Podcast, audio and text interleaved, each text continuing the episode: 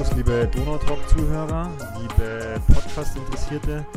Es ist wieder Zeit für ein Interview. Ich freue mich, dass es bei heute nicht so gutem Wetter am äh, Mittwochabend klappt. Ich äh, übergebe gleich das Wort an meinen heutigen Gast. Ich möchte so viel vorne wegschicken. Es geht mal wieder ums Radfahren.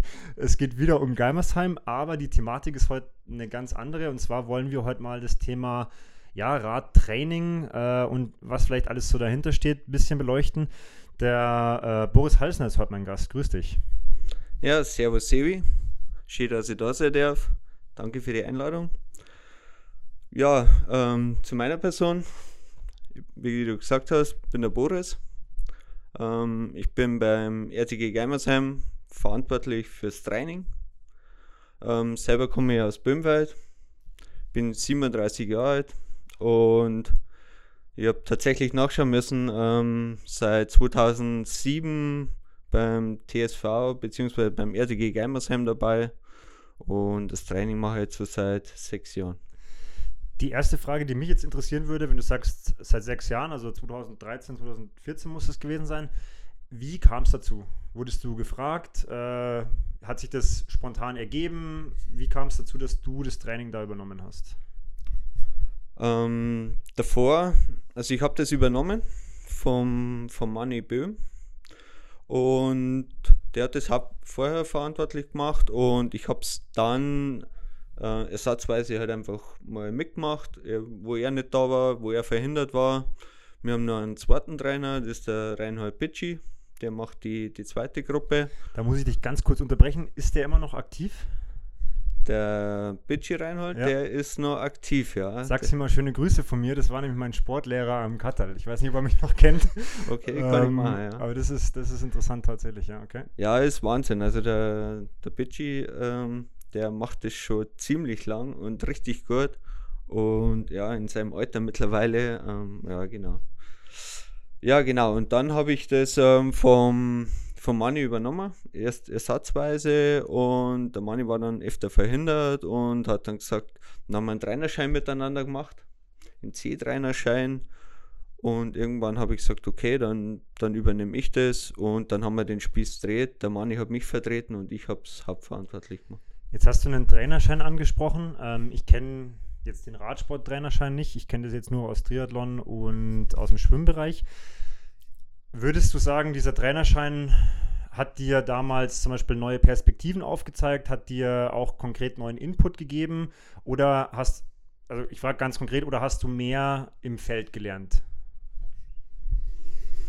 Mm, ja, ich war vorher schon, habe mich natürlich für das Ganze interessiert ähm, ich habe, muss man ganz ehrlich sagen, nicht wahnsinnig viel Neues gelernt. Also da beim Bayerischen Radsportverband, muss man ehrlich sagen, das war ziemlich verstaubt zu der Zeit, wo ich das gemacht habe. Ähm, einiges habe ich neu erfahren. Ähm, ging natürlich auch darum, im Verein einen, einen, einen Trainer zu haben, einen, einen ausgebildeten Trainer. Vielleicht an der Stelle, es geht ja auch darum, also ich weiß jetzt nicht, wie das bei euch geregelt ist, aber der Schein ist ja auch eine gewisse Befähigung. Ein Verein braucht ja vielleicht sogar offiziell jemanden, der einen Trainerschein hat, um dann zu sagen, hey, wir können auch ein geleitetes Vereinstraining zum Beispiel anbieten, oder? Genau, so ist es. Und gibt da Fördergelder für die Trainer. Und genau, mir hat das interessiert. Ich habe dann den C-Trainer gemacht und habe schon neue Sachen dazugelernt. Das ist aber beim, beim Radsport wirklich reine Theorie. Also da, da ist er auf reiner ja, im Unterricht. Man fährt dann nicht selber um, auf der Straße. Und genau. Und hab dann. Wenn wir jetzt nochmal, also es interessiert mich auch, wenn man jetzt nochmal, wie du gesagt hast, in, also in diesen bisschen verstaubten Trainerlehrgang reingehen. Wir müssen jetzt ja hier keine, keine äh, Kritik groß anbringen, aber wenn du sagst, das war so ein bisschen, ja, eben verstaubtes Wissen, was waren denn da so Klassiker, wo man gesagt hat, okay, das war wahrscheinlich schon vor 40 Jahren genauso? Kannst du da ein paar so Beispiele bringen, wo man sagt, das, das ist halt einfach so diese alte Radsportschule gewesen? Ja, der Klassiker, ähm, ja, im Winter lang und langsam. Also wirklich ähm, ewigst lange Grundlagen, Ausdauer, Einheiten. Ähm, ab drei Stunden drunter fahrt man sowieso nicht und äh, möglichst langsam, also im extrem niedrigen Pulsbereich. Ähm, ja, also das war so, so klassisch oder K3, Kraftausdauereinheiten, ähm, was man halt jetzt äh, Stand heute eigentlich gar nicht mehr so trainieren lässt oder was eigentlich schon, ja, wie gesagt, veraltet ist. Ähm, du hast gesagt, du hast den Trainerschein gemacht. Ähm, warst am Anfang eher der, der es vertreten hat, das Training. Und dann ist das eben geswitcht und du warst der, der das Training gemacht hat und wenn du mal nicht konntest, wurdest du vertreten. Hast du jetzt äh, in der Zeit, also konkret in der Zeit, wo du noch derjenige warst, der so ein bisschen ab und zu mal das Training übernommen hat, dann da Anweisungen von dem damaligen Trainer bekommen, was zu tun ist oder konntest du dich damals schon auch selber austoben äh, als Trainer sozusagen? Ja, der, wir haben uns das oft halt auch aufteilt, dass ich Ohrgruppen gemacht habe. Oft waren wir halt wirklich so viel Leid oder im Trainingsinhalt war dann, wir teilen uns auf in zwei Gruppen. Dann hat dann der eine Gruppen geführt und da ähm, die Vorgaben gemacht und in der anderen Gruppen hat er mir gesagt, was zu tun ist und ich habe das dann übernommen. Also eigenverantwortlich noch nicht, weil wir haben uns dann die erste Gruppe sozusagen geteilt und ja, und dann ist das eigentlich so Hand in Hand gegangen. Jetzt bin ich auch Trainer und wenn ich einen Trainerkollegen treffe, auch wenn es eine komplett andere Sportart ist, dann interessiert mich eigentlich immer eins vorneweg.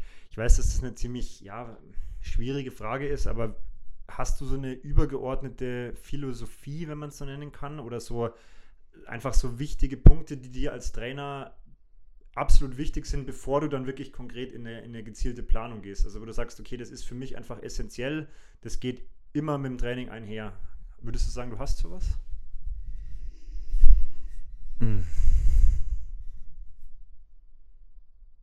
Also ich würde als Trainer sagen, also auf alle Fälle sollte das Training immer irgendwo ein Ziel haben. Also man soll sich vorher im Klaren sein, was will ich jetzt trainieren.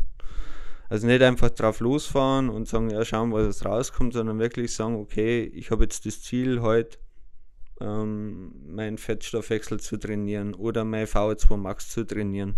Ähm, und mit dem soll ich dann auch ins Training reingehen und das dann auch verfolgen. So, also wirklich klare Ziele sagen und, und das nicht wieder irgendwie ähm, ja, verwischen.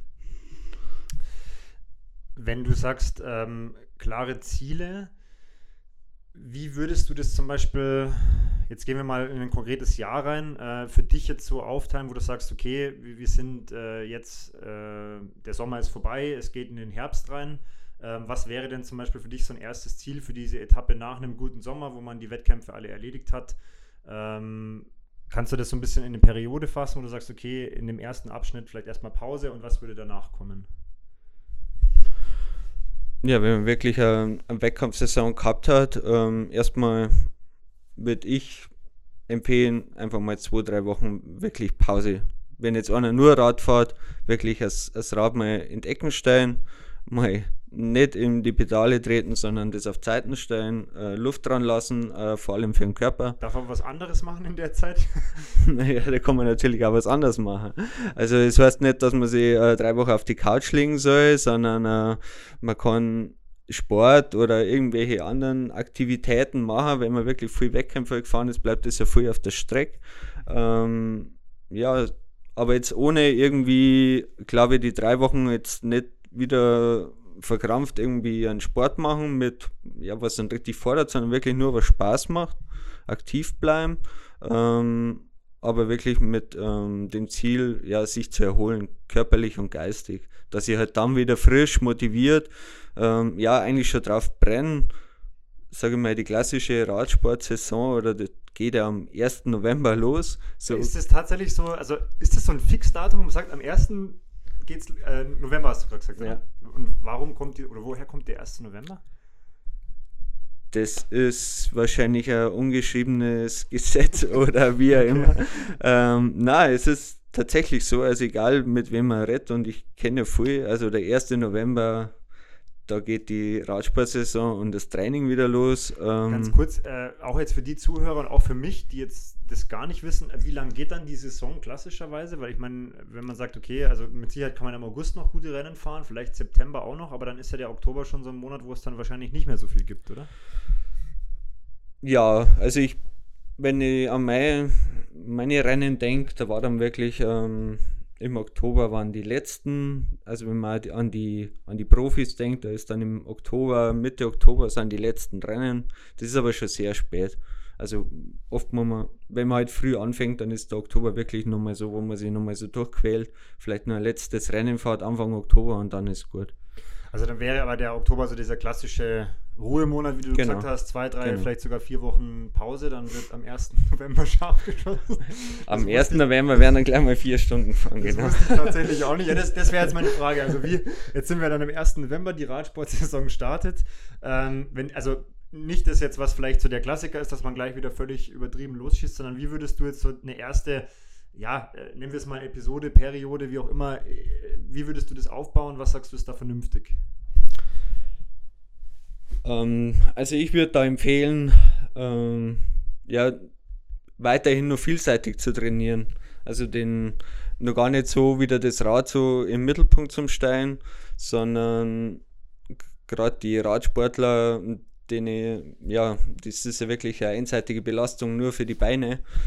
Ähm, drum ist da die Zeit optimal eigentlich für alles andere auch noch zu schauen. Also sprich, ob es jetzt ein, Krafttraining ist oder Athletiktraining für, ein, für den Oberkörper, für den Rumpf, für, auch für die Beine ein Krafttraining oder zum Langlaufen gehe, zum, zum normalen Laufen gehe, zum Klettern gehe, alles muss nicht spezifisch äh, äh, Rennradfahren sein oder Mountainbike fahren. Wäre auch eine Alternative besser als Rennrad, vor allem wegen der Jahreszeit. Das wäre jetzt nämlich auch meine Frage gewesen, weil es gibt ja dann die, die Hardcore-Vertreter, die sagen, ja, ist mir egal, ich fahre alles draußen und ich ziehe das auch einfach eiskalt durch. Dann ist ja mal halt auch die Frage, wie wird der Winter, wie ist das Wetter, kann ich draußen mhm. fahren, wenn es nur noch schneit dann oder Eis hat, dann ist Mountainbike. Aber du sagst, okay, unspezifisch bleiben, noch gar nicht so viel ans ja, klassische Rennradfahren denken. Ähm, wie lange würdest du sagen, oder wie, wie lange kann man so eine Periode aus deiner Sicht ziehen? Also wenn man sagt, wir fangen am 1. November scharf an, wie lange wie lang würdest du das so halten? Ja, wie immer, pauschal schwierig zu sagen. Ähm, kommt halt auf die Zielsetzung oder beziehungsweise wann ich mein erstes Rennen oder mein erstes Event habe, wo ich sage, da, da möchte ich gut sein und wie das Rennen ausschaut. Also man kann das natürlich in die Länge ziehen, dass man wirklich nur unspezifisch trainiert. Das kann ja bis zum Jahreswechsel gehen. Also ich kenne genügend, die wo sagen, hey, ich brauche bis, bis Jahreswechsel oder bis in Januar nein, eigentlich noch gar kein Rennrad oder gar kein Rad. Ich, ich mache alle anderen Sportarten, das bringt mir genauso viel. Und dann halt wirklich schauen, wann, wann fange ich dann mit oder wann habe ich mein erstes Event wo ich auf dem Rennrad sitze, wo ich einfach die Kilometer brauche, das spezifische Training und dann zurückgehe und sage, okay, da starte ich dann einmal, ähm, je nach Wetter halt auch mit dem Rennrad draußen oder auf der Rolle. Also nach dieser unspezifischen, nennen wir es mal, Episode, würde dann schon aus deiner Sicht so eine erste sehr radlastige Zeit kommen. Ist das richtig? Oder, oder ja. bist du jetzt, oder es gibt ja auch wieder manche, die sagen, Verfechter, ja, nur da macht man dann ganz viel nur Grundlage und nur ruhig, dass man da so die, die Basis bekommt für das, was später kommt? Oder sagst du, okay, ja, man muss dann irgendwann viel auf dem Rennrad fahren oder da mehr machen, aber man fängt dann da auch schon an, spezifischer zu trainieren? Also verstehst du den Unterschied? Ist es dann nur, nur ruhig und nur viel?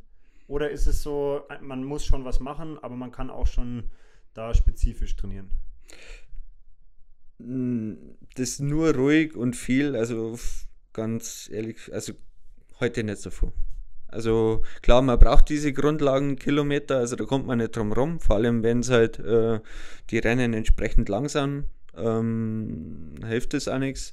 Aber viel treibt es halt auf die Spitze im Winter dann wirklich äh, bei drei, vier Grad draußen zu fahren, bei vier Stunden und so im niedrigen Pulsbereich. Also das ist meiner Meinung nach ähm, übertrieben und das also ich, ist nicht tief. Es wird ja auch irgendwann zum Beispiel kalt, ne? Also ich meine, ja. ich denke mir, wenn ich jetzt wirklich auch dann, wie du gerade sagst, ja. auch nur in, in Anführungszeichen niedrigpulsig fahre, also noch nicht mal wirklich eine Belastung habe, wo der Körper sich vielleicht aufwärmt, dann, dann hocke ich da im Zweifel frierend auf dem Rad und Nein. erhoffe mir dann, oder was ist da, was ist da der Hintergedanke aus deiner Sicht? Ist es dann noch so, dass man sagt, ich will da massiv meinen Fettstoffwechsel ja, genau. mit Gewalt trainieren? Ähm, also ich kenne das halt von früher, wo ich so angefangen habe im Winter, dieses Grundlagen-Ausdauertraining ähm, bei uns im Verein, was dann Samstag, Sonntag immer stattfindet.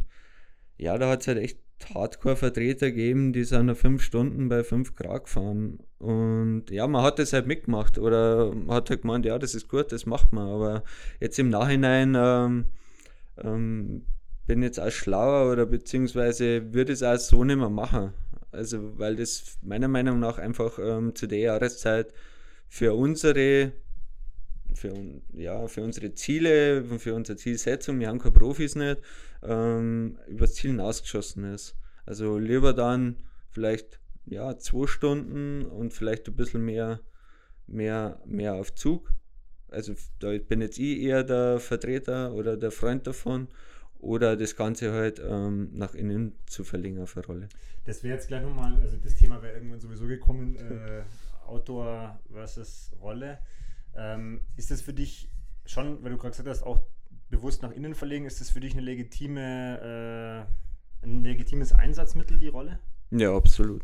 Also jetzt vor allem mit den Rollen, was es gibt, mit der Technologie, äh, mit, mit Swift und was es gibt. Also ich, das, ja, es, es gibt nichts äh, Effektiveres, glaube ich, als auf der Rolle zu trainieren. Ähm, es ist hart teilweise. Also kennt jeder Rennradfahrer, wenn man auf der Rolle äh, trainiert, da vergeht die, die Minuten, da meinst du, hochst schon eine Stunde drauf und schaust auf die Uhr und denkst, oh shit, das dauert noch, das dauert noch. Ähm, aber es ist halt wirklich effektiv und wenn es halt draußen schüttet und kalt ist, es macht halt einfach keinen Sinn, dann rauszugehen und dann durch die Gegend zu fahren. Ähm, man wird krank, ähm, das Training ist nicht effektiv und es macht halt keinen Spaß, das kann man keiner verzeihen. Und dann fahre ich lieber eine halbe Stunde oder Stunde weniger auf der Rolle, habe aber richtig gut trainiert, mache dann meine halbe Stunde Athletik und dann sage ich immer, dann ist das ein super Tag gewesen. Also. also äh, würdest du sagen, diesen Faktor 1,5 unterschreibst du auch auf der Rolle, dass man sagt, okay, also eine, eine Stunde auf der Rolle ist quasi eineinhalb Stunden ja. draußen? Ja, würde ich sagen. Also wenn man auf der Rolle gut trainiert, seine Wattwerte einhält ähm, und da eine Stunde lang durchpedaliert. Ähm, ja. Okay. Jetzt, äh, also wie gesagt, ähm, wenn du jetzt diesen, diesen Frühjahrsteil nimmst oder sagen wir mal diesen Anfangs äh, von Januar bis wann auch immer dieser Teil geht, ähm, wenn du sagst, okay, ähm, ja, also Grundlagenkilometer sind wichtig, aus deiner Sicht, was würde aber dann da zum Beispiel auch mit reinfallen? Also welche Trainingsinhalte findest du zu der Jahreszeit vielleicht besonders wichtig? Gibt es da Sachen, wo du sagst, das würdest du eher empfehlen oder da würdest du vielleicht noch warten? Äh, auch weil du es ja vorhin angesprochen hast, so dieses klassische K3-Training, vielleicht kannst du da noch mal kurz erklären, würdest du das überhaupt noch machen? Wenn ja, wann würdest du es machen? Also wie würde man so, ein, so eine, sagen wir mal, Zeit aufbauen, jetzt bis dann eine Wettkampfsaison bei den Radlern losgeht? Mhm ja, das K3-Training, das ist ja das Kraftausdauer oder Kraft am Rad, wie man sagt. Also das hat immer geheißen, das ist ein Krafttraining auf dem Rad, was aber eigentlich nicht ist, weil ich kann kein Krafttraining auf dem Rad machen, weil da ist einfach der, der Reiz äh, zu kleiner. Äh, so viel Druck kann ich gar nicht aufs Pedal bringen, dass das ein, ein Krafttraining ist. Also gibt wahrscheinlich schon Kandidaten, die das können, aber dann wäre im Zweifel wirklich die Kurbel ab, weil. ja, genau. Ist, wenn man es mal wirklich umrechnet, ich meine, ich musste gerade selber lachen, was, wenn du überlegst, was du für, wenn du, was du für Gewichte teilweise beim, beim, bei der Kniebeuge mhm. oben auf der Langhantel zum Beispiel ja. hast, das, also das, ich kann mir das auch unmöglich vorstellen, dass man das gleichwertig aufs, aufs Pedal bringt. Also das Kraft oder das K3-Training, sagen wir es mal so, ähm, das benutzt oder wende ich tatsächlich im Training an. Also das lasse lass ich ja trainieren ähm, aber nicht unter dem Aspekt, dass ich sage, das ist irgendwie ein, ein Krafttraining, sondern eher so in die Richtung für einen runden Tritt, Druck- und Zugphase zu trainieren, ähm, in einem Pulsbereich, der jetzt nicht ganz so extrem hoch ist, also der nur unterhalb der Schwelle ist, aber schon, ja, schon ein Reiz auf ähm, ja, nicht nur also auf die höhere Ausdauer, sage ich mal, nahe dem, ähm, nahe der Schwelle. An der Stelle würde mich jetzt gleich wieder interessieren. Es ist ja immer so, wenn man dann, also vielleicht kannst du auch mal aus der Praxis erzählen, du, du setzt jetzt zum Beispiel da ein K3-Training an, auch mit deiner Gruppe zum Beispiel. Ähm, weiß dann jeder seinen Wert? Halten sich da alle dran oder wird dann im Endeffekt doch wieder hochgeschossen und eigentlich übers Ziel eben viel zu sehr hinaus trainiert, weil es ist ja schon so, wenn man sagt, genau das ist ja eigentlich ein sehr richtiger Punkt, den du sagst. Eigentlich ist es noch unterhalb der Schwelle. Das ist zwar anstrengend, aber es ist halt einfach höhere Ausdauer, wenn man so will. Ne? Ja, jetzt habe ich lachen müssen, weil du sagst, trainiert da jeder äh, in seinem Bereich. Wünschenswert wäre es, klar. Also ich sage das auch, bevor es jetzt reingeht, K3 meistens an einem Berg oder an einer, ja, einer steigenden Straße.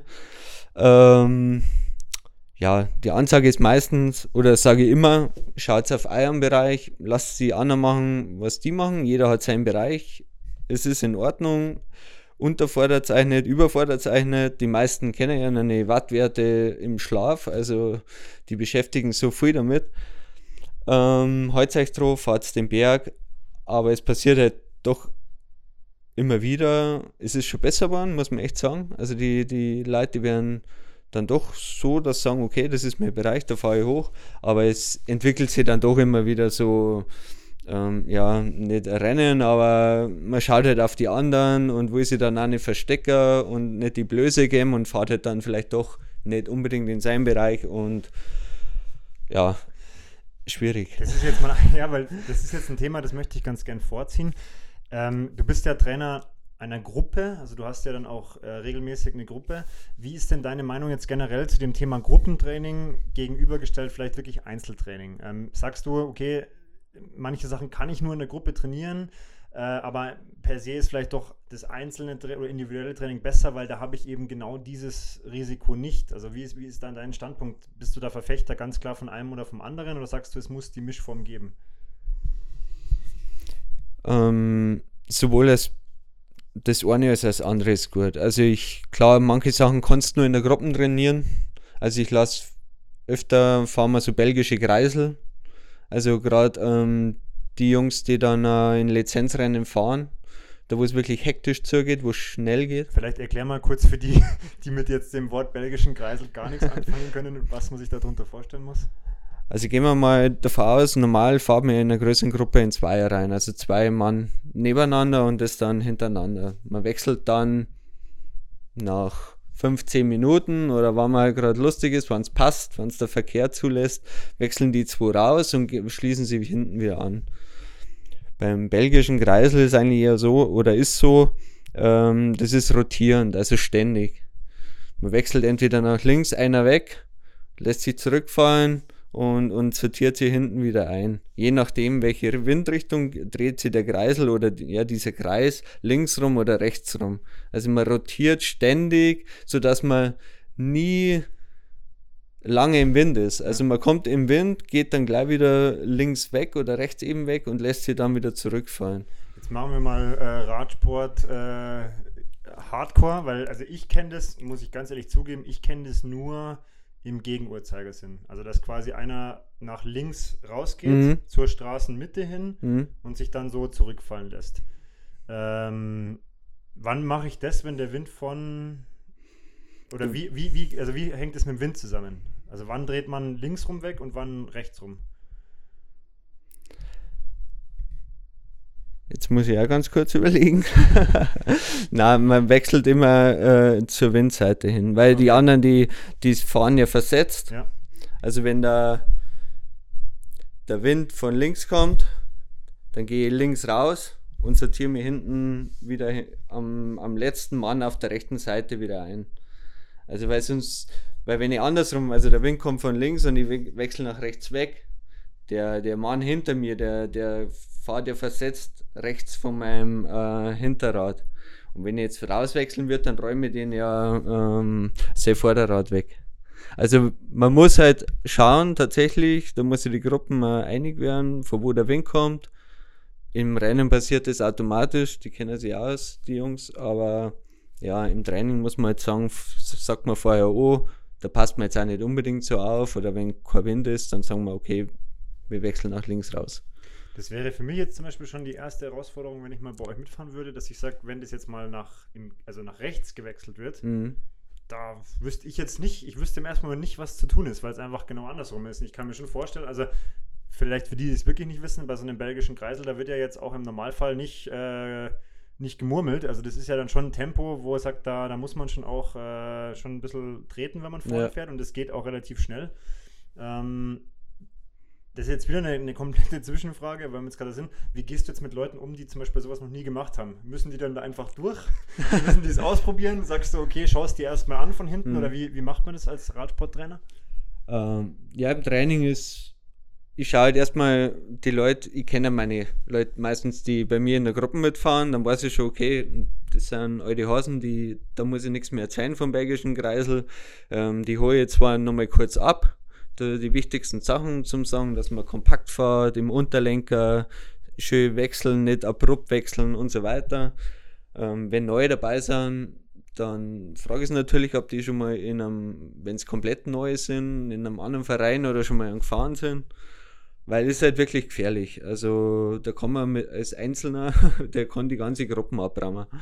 Und ja, dann entweder sage ich tatsächlich, der soll einfach hinten nachfahren, dann lass, dann kreiseln die vorne und der kann einfach hinten im Windschatten mitfahren, schaut sich das so.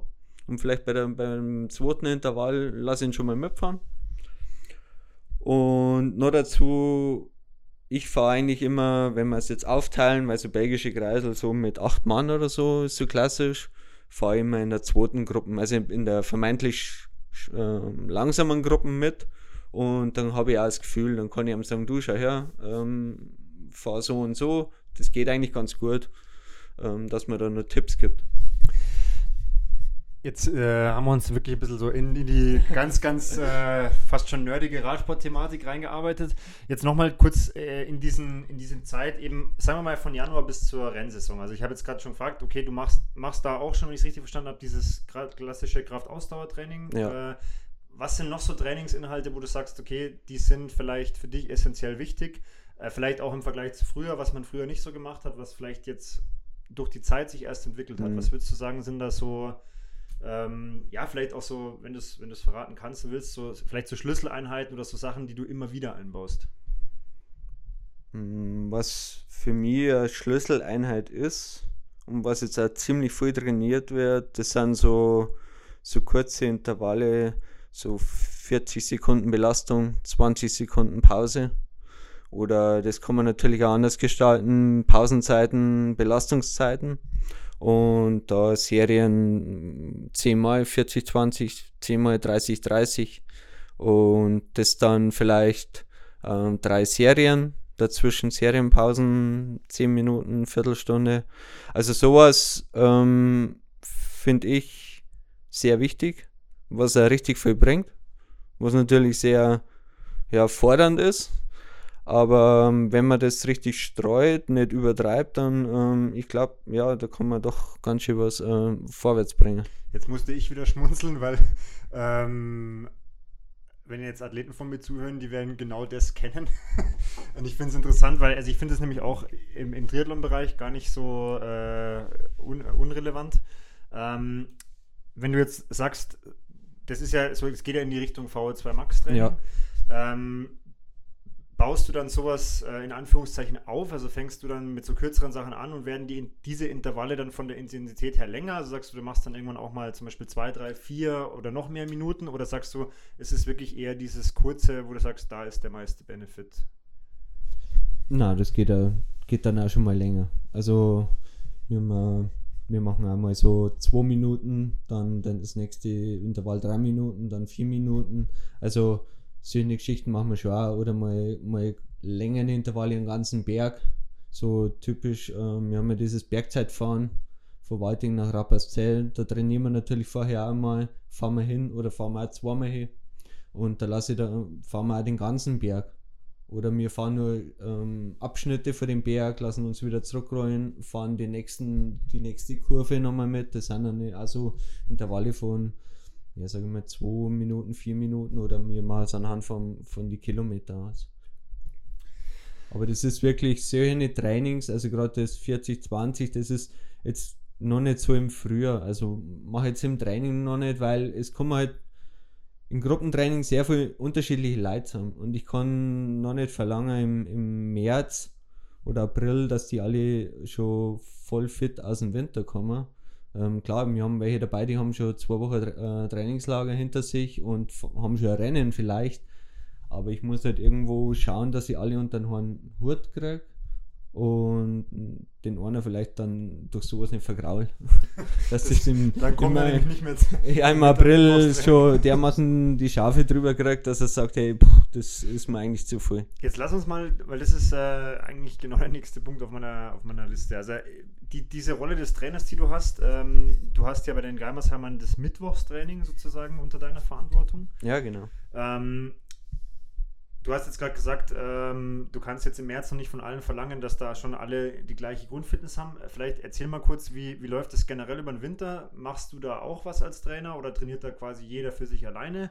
Und wenn dann das Training wieder unter deiner, nennen wir es mal, äh, Anleitung am Mittwoch losgeht, wie schaffst du es eben am Anfang, das so zu gestalten, dass alle sozialverträglich in Anführungszeichen in das Training wieder reinfinden? Ja, über den Winter haben wir jetzt vom Verein haben wir Angebote an Trainings, also unterschiedlichster Art, was richtig gut ist. Also wir haben das Hallentraining, das der, der Reinhold Bitschi macht. Dann machen wir Yoga um, einmal in die Woche. Dann wird äh, Crosstraining anboten am Mittwoch, das macht der Alex. Und, und am Wochenende haben wir Grundlagenausfahrten. Das ist ein offener Treff. Also das ist Samstag, Sonntag treffen wir uns, ähm, äh, lockeres Fahren irgendwo durch den, durch Landkreis, je nach Wetter, wird sie da kurz zusammengeschrieben per WhatsApp-Gruppe. Wenn es passt, dann fahren wir, ansonsten wird halt nicht gefahren. Also das ist alles ähm, im Winter entspannt. Ähm, da bin ich jetzt auch nicht irgendwie verantwortlich. Ich bin da dabei, wenn ich da bin, bin ich da, dann trainiere ich ganz normal mit, aber ich habe da jetzt nicht irgendwie, ich stehe da nicht Samstag, Sonntag immer parat, sondern das bin ich ja Mitfahrer wie jeder andere. Und wann geht quasi, also machen wir es mal wirklich scharf, wann, wann ist dein Start für dieses äh, quasi Training, das du leitest? Ähm, der scharfe Start sozusagen ist dann Ende März. Die Woche machen wir da immer nach der Zeitumstellung. Ähm, da ist die Trainingswoche, nennen wir das. Da, der Auftakt zum Training und da trainieren wir dann eine Woche also jeden Tag, von Montag bis, bis Donnerstag. Bist du dann derjenige, der diese ganze Woche gestaltet? Oder? Genau. Also du, du machst quasi diesen, nennen wir es wirklich Trainingsauftakt, da überlegst du dir von Montag bis Donnerstag, wann, an welchen Tagen machen wir was. Genau. Also das ist ein lockerer Auftakt, wirklich ähm, ein lockeres Fahren, dass man vielleicht einmal sieht, wie jeder so trainiert hat oder wer kommt und wie alle benannt sind. Dann lass mich nochmal konkret reinspringen. Also du sagst, ein lockeres Fahren sind es dann vier einfach Ausfahrten, wo du dir so ein bisschen ein Bild machst von den Leuten, von den Gruppen, wer wie aus dem Winter gekommen ist? Oder gibt es dann da auch schon so die ersten, sagen wir mal, Belastungsproben, wo man dann mal guckt, wer wie drauf ist? Mm, na, so Proben oder explizit schaut man nicht, wie jeder drauf ist. Also das, das machen wir da wirklich nicht. Ähm, wir fahren, also die ersten zwei Tage auf alle Fälle einfach nur fahren. Da freut sich jeder, dass er mal wieder ins Training gehen kann. Ähm, optimalerweise ist nur gutes Wetter. Ähm, vielleicht, ich lasse mir dann während dem Fahren oft einfach was einfallen. Wenn ich sage, okay, das ist jetzt eine gute Gruppe, die ist homogen, die, die haben alle gut drauf, die haben Spaß, dann äh, fahren wir halt vielleicht zu einem Kreisel, dass man mal wieder in der Gruppe gefahren ist. Viele fahren halt im Winter viel allein die, die erschrecken oft, ähm, oh, jetzt sind auf einmal acht Leute um mir rum. Ähm, das ist ein Unsicherheitsfaktor. Oder, ein also das andere Thema wieder, also ich bin jemand, der im Winter eigentlich nur auf der Rolle trainiert und ich, ja, genau. wenn dann das erste Mal wieder draußen bin und merke, hoppala, das Rad, das wackelt auch ein bisschen und auf einmal hast du noch Wind und du musst noch schauen, dann ist das nämlich schon, wie du sagst, genau. gar nicht so ohne, dass man wieder die ganzen Reize verarbeitet. Ja, also Früher hocke echt im, Winter halt, mache entweder was anderes, fahren gar nicht draußen und dann ist es mal wieder so in der Gruppen fahren. Und dann bietet es halt auch wieder an, wie wir gerade gesagt haben, vielleicht fahren wir mal ein Stück ganz locker, das so ein, so ein Kreisel, dass man merkt, hoppla, ähm, mir fährt einer vorbei, es kann mal eng werden, aber man muss halt konzentriert sein.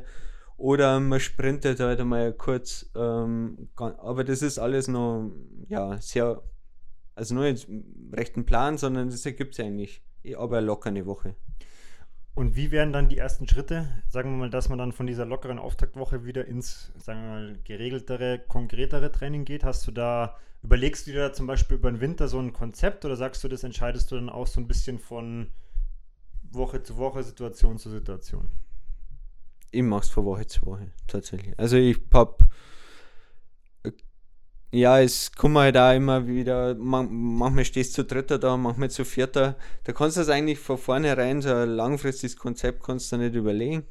Ähm, und ich bin, ich mache das eher so ein bisschen vielleicht aus dem Bauch raus oder wie das Wetter ist. Ähm, die Woche davor mache ich mir Gedanken, was kann man machen, was haben wir letzte Woche gemacht, was wird den oder wann stehen die nächsten Rennen an, was braucht man da sind es bergige Rennen, fahren wir vielleicht oder vielleicht mal eine Zeit fahren auf der Ebene.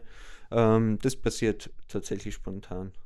Aber, und das ist ja das, was du ja gerade schon wieder gesagt hast, selbst wenn du es nur für dich in dir, in deinem Kopf die Woche vorher machst, so ein gewisses Grundgerüst hast du ja schon im Blick, dass du sagst, okay, eben wie du sagst, ja, was haben wir letzte Woche gemacht, was macht diese und vielleicht dann auch nächste Woche schon Sinn, weil in drei Wochen steht jetzt Rennen XY an. Also so ein gewisses Grundschema, selbst ja. wenn es nur in deinem Kopf existiert, gibt es trotzdem sozusagen. Ja, doch. Also ganz planlos ähm, geht er nicht hier und kunterbunt, sondern ich versuche das schon irgendwie auf die Wettkämpfe von den Intensitäten äh, zuzuspitzen und oder Richtung Kehlheim dann, dass man da ähm, ja das, was da gefordert ist, halt dann auch trainiert. Dass ich sage, okay, der Berg ist so und so lang, ich, dann brauche ich die und die äh, da habe ich die und die Belastung. Ich fahre unten wieder in der Gruppe zusammen ähm, mit vier Mann. Das sind also 30 Sekunden wechseln, Vollgas. Ähm, genau, und sowas, wenn zur richtigen Zeit trainieren wir dann. Ja. Ähm, jetzt nochmal eben so in diese, wenn man, wenn man dich jetzt als Trainer fragen würde, wie würdest du deine Rolle beschreiben? Bist du Organisator, Motivator, ähm, Planer? Ähm, also wie, wie siehst du dich als Trainer selber? Was, was bist du für dich selber? Was bist du für die Gruppe? Ja, vor allem ein bisschen was. Also das geht los, dass ich schauen muss, dass die ganze Gruppe zusammenbleibt. Also für, früher war es jetzt so, ich habe noch für mich selber mehr trainiert, aber jetzt mittlerweile bin ich wirklich, ja, oder früher war ich eher der Spielertrainer und jetzt äh, möchte ich eigentlich mehr der Trainer sein. Also das letzte Jahr schon oder das Jahr davor, dass ich wirklich sage, ich muss jetzt, ich will lieber mehr auf die Leute schauen, wie die trainieren, wie das umgesetzt wird, was ich, ähm, was ich verlange oder, oder was, ich, was ich mir vorstelle und die Leute vielleicht dann auch darauf anspreche und Tipps gibt, du ähm, schau mal, man es nicht, das ist, ähm, ja, war außer deinem Bereich oder das kannst so und so machen. Ähm, vorher war es halt vielleicht, ja, da war ich halt selber noch Rennfahrer, da wo ich halt auch voll mittrainiert habe, da kannst das, hast du das nicht mehr im Blick. Ähm, ja, was bin ich noch? Motivator vielleicht auch manchmal. Oder ja, dass ich einfach sage, hey komm, jetzt bleib da dran oder, oder ähm, das geht schon noch, nur noch eins und dann, dann ist durch. Oder ja, die. Ähm, Kommt auch mal eine, sagen wir mal, kommt der gehobene Zeigefinger auch manchmal durch, dass du sagst, hey, so jetzt nicht? Oder? Ja, doch schon. Also manchmal, ähm, wie man so schön sagt, geht einem fast schon der Gaul durch. Äh, es sind aber dann, ja, es ist nicht best gemeint oder es ist, sind halt manchmal, da habe ich ein bisschen Angst um die Leute. Äh, wir, es, wir be bewegen uns in, im Straßenverkehr und manchmal schaut halt, muss man echt sagen, bei manchen Leuten das Hirn aus, wenn die, äh, wenn es heißt, jetzt, äh, jetzt fahren wir mal richtig schnell und dann vergessen sie halt, dass halt vielleicht ums nächste Eck ein Auto kommen kann, oder nächste Kurven, dann werden halt die Kurven teilweise geschnitten. Ähm, da muss man die Leute halt wirklich mal wieder, ja, vielleicht einmal bringen wir einen schärferen Ton. Das ist nicht base, ich mag jeden, wie er ins Training kommt, aber das nutzt dann schon was. Also, weil dann merkt man, hoppla, ja, war jetzt nicht ganz so gut, was wir da machen. Ähm, der hat eigentlich recht und ja. Jetzt hast du gerade ein interessantes Thema angesprochen. Du hast gesagt, quasi vom Spielertrainer, das ist natürlich beim, beim Radfahren äh, nicht ganz äh, das richtige Wort, aber vom Spielertrainer eher zum Trainer. Wie macht man das denn als Radsporttrainer, dass man die Leute auch wirklich im Blick hat? Also heißt es für dich, du fährst in Anführungszeichen passiv dahinter mit? Oder legst du Einheiten so, dass du die Leute wirklich aus dem Stand beobachtest? Also wie muss man sich das beim, beim Radsport vorstellen? da habe ich jetzt wenn ich ehrlich bin, überhaupt keine Vorstellung. Weil beim Schwimmen, ganz kurz, da stehe ich am Beckenrand ja. und habe maximal 50 Meter, die ich ja. hin und her gehen muss. Und ja. da ist das halt einfach durch die, durch die Umgebung limitiert. Beim Radfahren ist es ja doch deutlich anders, oder? Ja, es ist, es ist tatsächlich schwierig. Also man kann nicht jeden irgendwo Finger schauen oder das mag ich erstens, ist ja mag ich ja gar nicht, also dass ich jeden seinen, seinen Tritt vorschreiben muss. Ähm, aber gerade sowas wie in der Gruppen fahren, da fahre ich halt mit oder fahre hinten nach und schaue mir das an. Ähm, dann haben wir viel, was wir am Berg halt machen, dass wir halt am Berg öfters nachfahren. Da kann ich auch dass ich ja, wenn ich die Leute entgegenkomme oder bleibt tatsächlich mal stehen oder schauen wir das, die ganze Geschichte von hinten noch. Ähm, aber ja, es ist, es ist schwierig. Ähm, da muss jeder doch ziemlich ehrlich zu sich selber sein und, und sagen, ja, setze das um, was mir jetzt gerade ähm, der Boris gesagt hat oder eher nicht. Es ist ja auch so, das haben wir im Vorgespräch schon kurz äh, besprochen. Du gibst jetzt zum Beispiel den, sagen wir mal, den Rahmen vor. Also wir bewegen uns jetzt bei, also ich weiß nicht, wie du das machst, vielleicht kannst du das auch noch kurz erzählen, bei, sagen wir mal, äh, 85 bis 95 Prozent von der Schwelle oder mhm. meinetwegen bei 110 bis 120. Ähm, und dann musst du ja im Zweifel auch erstmal vertrauen, dass die Leute erstens ihre Schwelle wissen und dann auch in dem Bereich fahren, weil du bist ja jetzt kein Trainer, das muss man ja auch dazu sagen, der jetzt zum Beispiel danach irgendwelche Daten von den Leuten groß auswertet oder der das dann in Anführungszeichen kontrolliert, sondern du bietest ja dieses Training an, aber du musst dann an einem gewissen Punkt schon darauf vertrauen, dass die Leute eben, wie du gerade sagst, das umsetzen, was du da verlangst, oder? Ja, ja, genau. Also ich, ich kann es nur, also es läuft halt meistens so ab, wir fahren, wir treffen uns in Germersheim, fahren dann an einer Ortschaft hier oder an einem Berg hier und dann halt mache ich halt nochmal kurze Ansage, was ich jetzt äh, am Programm vorhabe und dann gebe ich halt die Leute mit. Ähm, zum Beispiel, wir fahren jetzt im Entwicklungsbereich, EB-Bereich, ähm, 90 Prozent oder, oder an der Schwelle, direkt an der Schwelle. Ähm, so, die, sage ich mal, 90 Prozent, die bei mir mitfahren, die, die fahren schon so lang und die fahren Rennen und beschäftigen sich so damit, die wissen, wo eine Schwelle ist. Ähm, ob sie es da machen, das ist wirklich nur ja, Vertrauen oder ich würde es mir wünschen, dass jeder so umsetzt, weil sonst ähm, brauche ich da unten auch nichts erzählen, das sage ich immer so. Ähm, ich kann jetzt viel erzählen, aber wenn es dann alle, äh, wenn das immer in ein Rennen ausartet, dann, dann brauche ich mir eigentlich keine Gedanken machen, weil dann bin ich der Tourenführer und sagen wir, jetzt fahren wir da den Berg auf, äh, macht's was wollt. Aber ich überlege mir tatsächlich ziemlich lang was. Also ich will, dass das abwechslungsreich ist, das Training. Und ich finde es dann immer sehr schade und das ist, ja, wenn es dann nicht umgesetzt wird. Wenn ich mehr Koppler, jetzt habe ich da unten was erzählt, aber wenn ich dann da aufschaue, wie es alle hinaufstiefeln, das ist eine große Trauben, haben die alle einen, einen äh, der Schwelle, schwer, alle, alle, Schwelle. alle, die gleiche Schwelle. Das kann irgendwie nicht sein. Und, und das finde ich dann immer traurig. Ähm, aber ich habe es ja vorher gesagt, also mittlerweile ist wirklich, wird das echt gut gemacht und jeder versucht sich dann doch da zusammenzureißen oder anzustrengen da in dem Bereich zum Fahren. Und ja. Jetzt äh, vielleicht nochmal wirklich auch nochmal in diese Radsport-Terminologie auch rein, dass wir vielleicht auch nochmal ein bisschen was Neues dazulernen können, vielleicht auch für Leute, die es interessiert, die sich damit nicht auskennen. Also auf welcher Basis baust du das Training auf? Welche Bereiche gibt es dann da? Äh, und wie, wie heißen zum Beispiel Bereiche? Also, weil das ist ja auch wieder, wenn du jetzt einen Schwimmtrainer fragst, der sagt dann GA1, GA1, 2, GA2, das heißt bei dir wahrscheinlich ganz anders. Also, vielleicht kannst du uns da nochmal kurz so in diese Radsportwelt mit reinnehmen. Ja, es gibt äh, Radsport, fangen wir mal unten an, das ist der KB, Kompensation, also das ist regeneratives Training, KB, manche äh, sagen dafür äh, kein Bock. also das ist wirklich das äh, ja, ausfahren, locker ja. ausfahren. Also das wird halt wirklich pedalieren, pedalieren, um einfach ein bisschen locker zu fahren. Sozusagen. Genau, nach den Wettkämpfen, so klassisch Sonntag Wettkampf gehabt, ähm, am Montag Stunde, eineinhalb Stunden KB, Kompensationsbereich, wirklich nur pedalieren, Beine locker fahren. Ähm, dann drüber wäre dann Grundlagen Ausdauer 1, GA1 Training, das ist das typische Fettstoffwechseltraining, ähm, so im Pulsbereich oder am Prozent äh, 65, 55, 60, 65 maximal. Dann wäre drüber.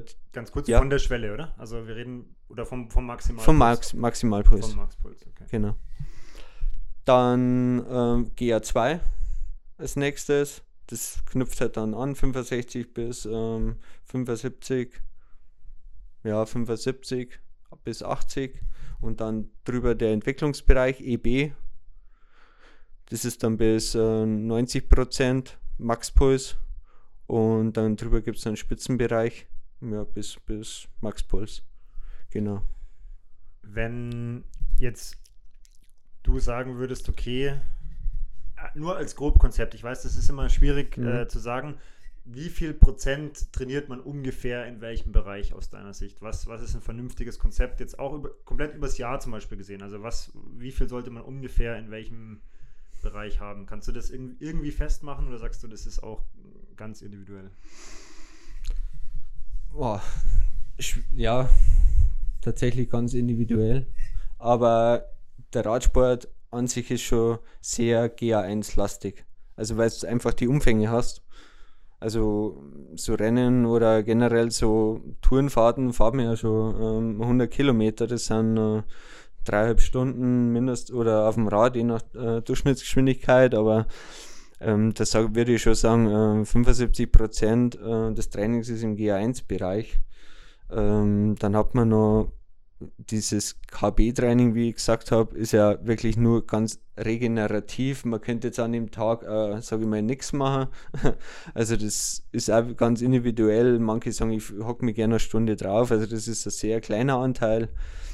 Ähm, ja, mittlerweile geht man eigentlich weg von diesem GA2-Training. Das ist, ähm, ja, die letzten Jahre hat sich das schon so entwickelt, dass man sagt, ja, GA2-Training, das ist eigentlich, ähm, das könnte man eigentlich komplett weglassen. Und, und wirklich entweder polarisiert, also das heißt, ich fahre GA1, dann wäre natürlich die 70% ein bisschen zu klein angesetzt, sondern das, der Anteil wäre dann größer oder man fährt dann gleich in dem Bereich ähm, EB beziehungsweise dann noch drüber im Spitzenbereich, also po direkt polarisiert, entweder sagen wir es mal so, entweder locker oder Vollgas. Dazwischen den Graubereich gibt es Genau, dass man nicht. diesen Mischbereich eigentlich so ein bisschen gezielt Genau. weglässt.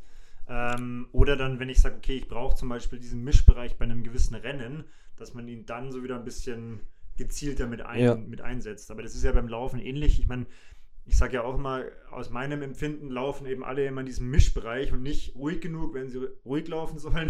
Und Oder dann nicht schnell genug. Das Ja. hört sich blöd an, aber nicht hart und schnell genug, wenn es wirklich Genau. schnell sein soll. Ne? Ist das beim Radsport, würdest du sagen, auch so ein bisschen eine Tendenz? Oder? Ja. Ja. ja. Also ich befasse mich oder interessiere mich ja für das Ganze und ähm, wie, wie momentan im Profibereich trainiert wird oder in andere Sportarten, habe ich jetzt auch in letzter Zeit öfter gelesen. Also das geht wirklich, letztes Mal vor bekannten Langläuferin gelesen, also die laufen tatsächlich 80% in einem sehr niedrigen Bereich, da wo man sagt, äh, was passiert denn da eigentlich?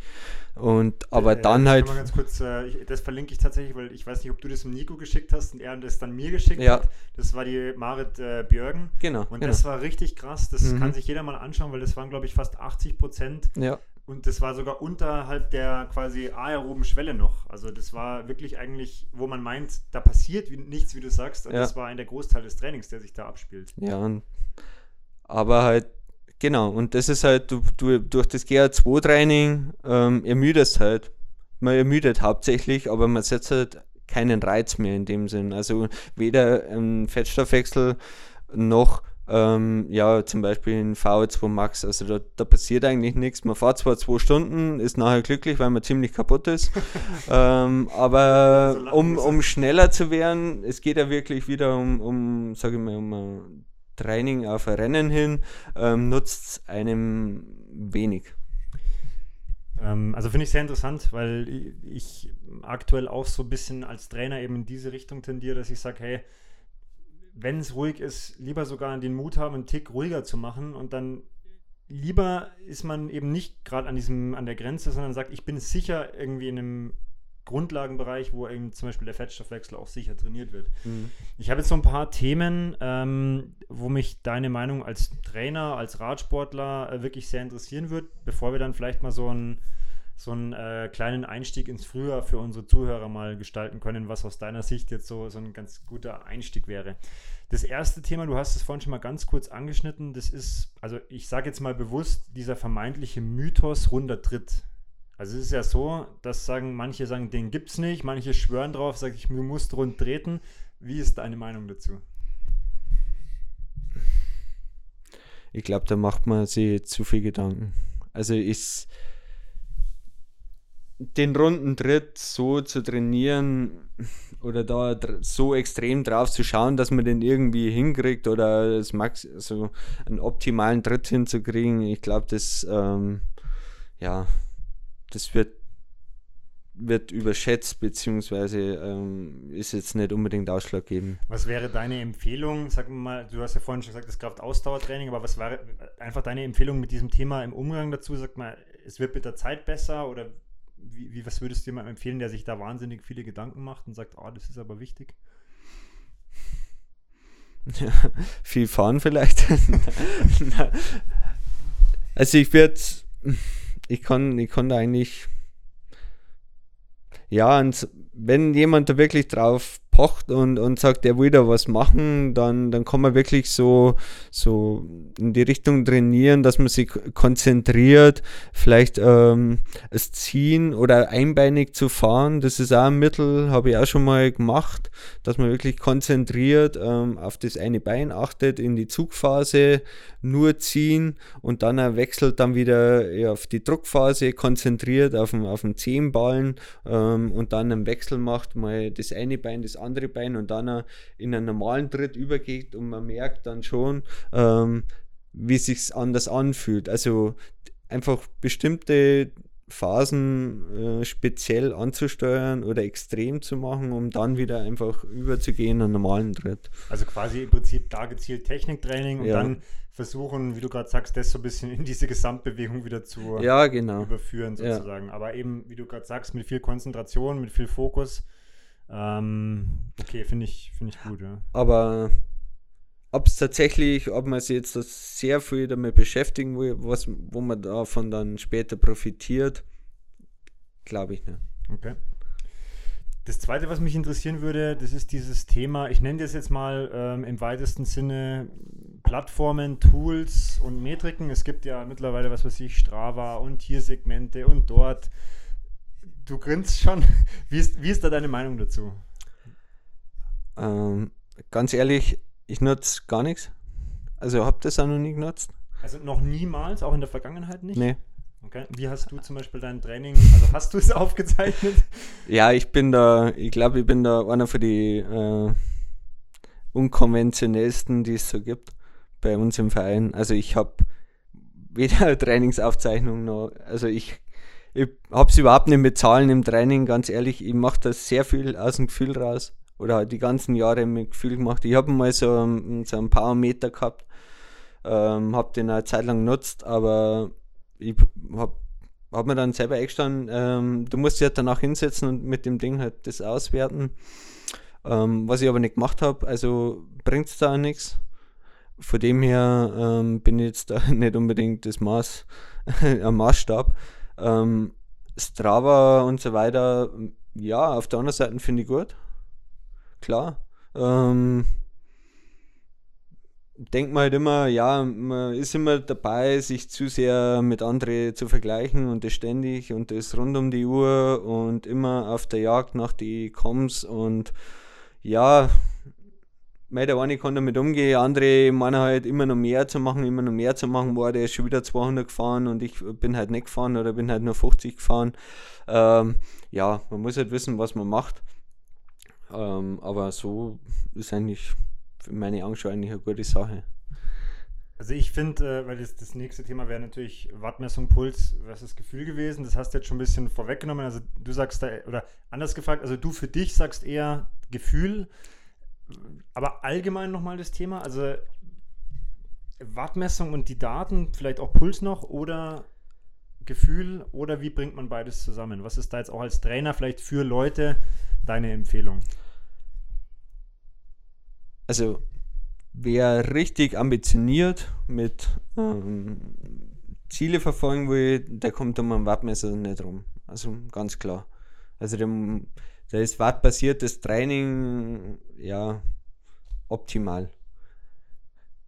Puls Mitlaufen lassen, ja, sagt natürlich auch viel aus. Ich kann nicht immer meine Wattwerte durchziehen und ähm, wenn der Puls nicht ähm, ja, in dem Bereich ist, wo er normaler bei dem Wattwert ist, sondern ähm, total im Keller ist, dann muss ich als Sportler eigentlich schon das Hirn erschalten und sagen, hoppla, äh, da stimmt was nicht. Gefahr im Verzug, irgendwas. Äh, Gefahr im Verzug, ich habe ähm, 250 Watt und dann Puls von 100, also da vielleicht bin ich ein bisschen miert oder vielleicht wäre ich krank. Ähm. Gut, viele würden wahrscheinlich erstmal denken, ich bin phänomenal in Form.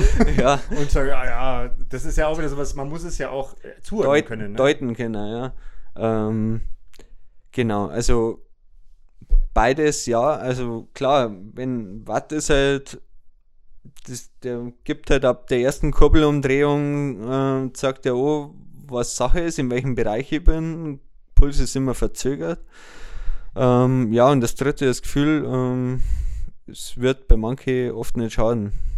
Nicht nur auf das Kastel zum Schauen oder auf die Uhr zum Schauen und, und, und ja, in sich hören oder auf die, auf die Fürs mal hören.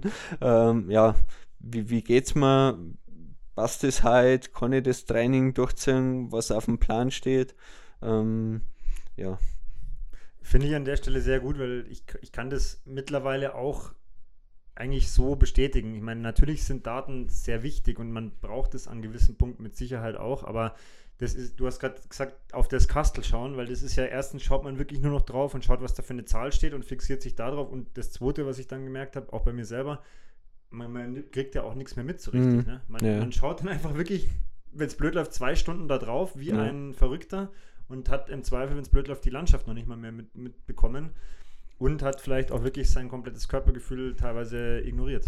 Also ich bin überzeugt, es gibt Leute, wenn es denen den Parameter oder die, das Kastel, wie gesagt, vorne wegnimmst, da, da stehen aus. Also, weil die so unsicher sind, ähm, wo sie jetzt eigentlich fahren, was jetzt, ähm, ob das jetzt schnell ist, ist langsam, bin im richtigen Bereich oder was ist das jetzt für ein Bereich? Also ist mir schon mal ja, so untergekommen, mal so eine Situation, also der war total verunsichert, wo sein, sein Kastel ausgefallen ist und dann Genau das ist der Punkt. Ich meine, sowas kann ja immer auch ausfallen. Das ist Technik, ja. das kann oder es kann falsch kalibriert sein oder was auch immer oder dann ist Batterie leer oder whatever. Ähm, und dann ist das Gefühl halt doch durchaus Gold wert, ja. Weil mhm. wenn du dann nichts anfangen kannst mit dir in deinem Körper, dann hast, wie du gerade sagst, wirklich ein Problem.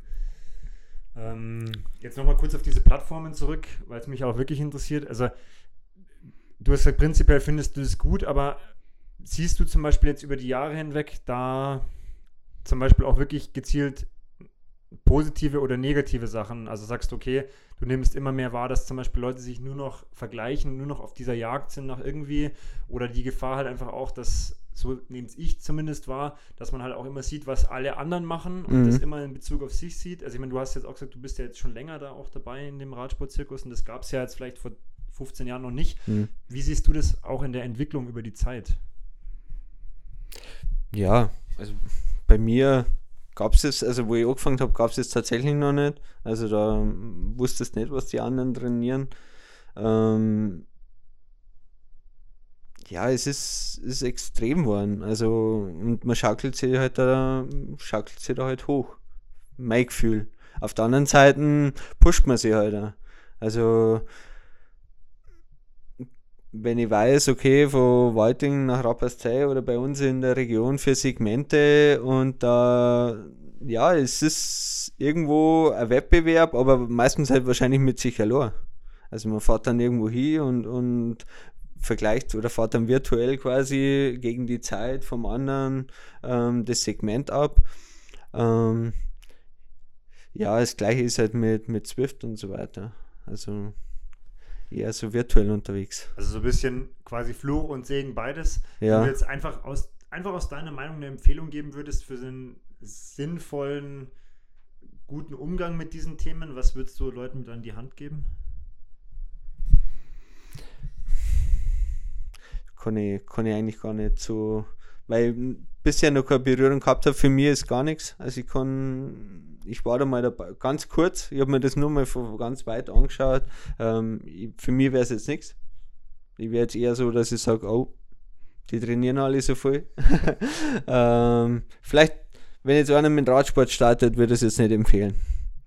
Weil es wirklich so, wenn jemand anfängt, der muss einfach Spaß haben, irgendwo in der Gegend rumzufahren, sein, sein Rennrad zu nehmen, ähm, noch gar nicht an das Ganze zu denken, ähm, weil du wirst halt wirklich, sage ich es nochmal, so schon angestachelt und und dann kommt man halt oft so rein, dass man immer mehr fahren will, immer mehr fahren will und das soll halt am Anfang ein gleichmäßiger Aufbau sein und nicht dann irgendwann sagen, boah, hey, ich kann das Rennrad nicht mehr sehen. Also vielleicht auch da wieder so ein bisschen einfach aufs Gefühl hören. Ne? Wenn man ja. merkt, hey, ich bin da in dieser Routine oder in dieser, nicht Routine, sondern eher in dieser Spirale drin, dass ich mich dann nur noch irgendwie äh, aufstacheln lasse von irgendwelchen Segmenten oder äh, Touren, die andere hochladen, mhm. dann sollte man vielleicht mal drüber nachdenken, ob das noch, ja. ob das noch zielführend ist. Aber nicht falsch verstehe. Also ich finde es ich find's cool, bei uns nutzen sie ja ganz viel. Und ja, die haben einen, einen Hexenspaß. Also da man, man lernt da viel, man kriegt neue Touren mit oder neue Gegenden, wo man sagt, wow, da ist schon jemand gefahren. Ähm, wie ist das da zum Fahren? Also man kann sich austauschen drüber.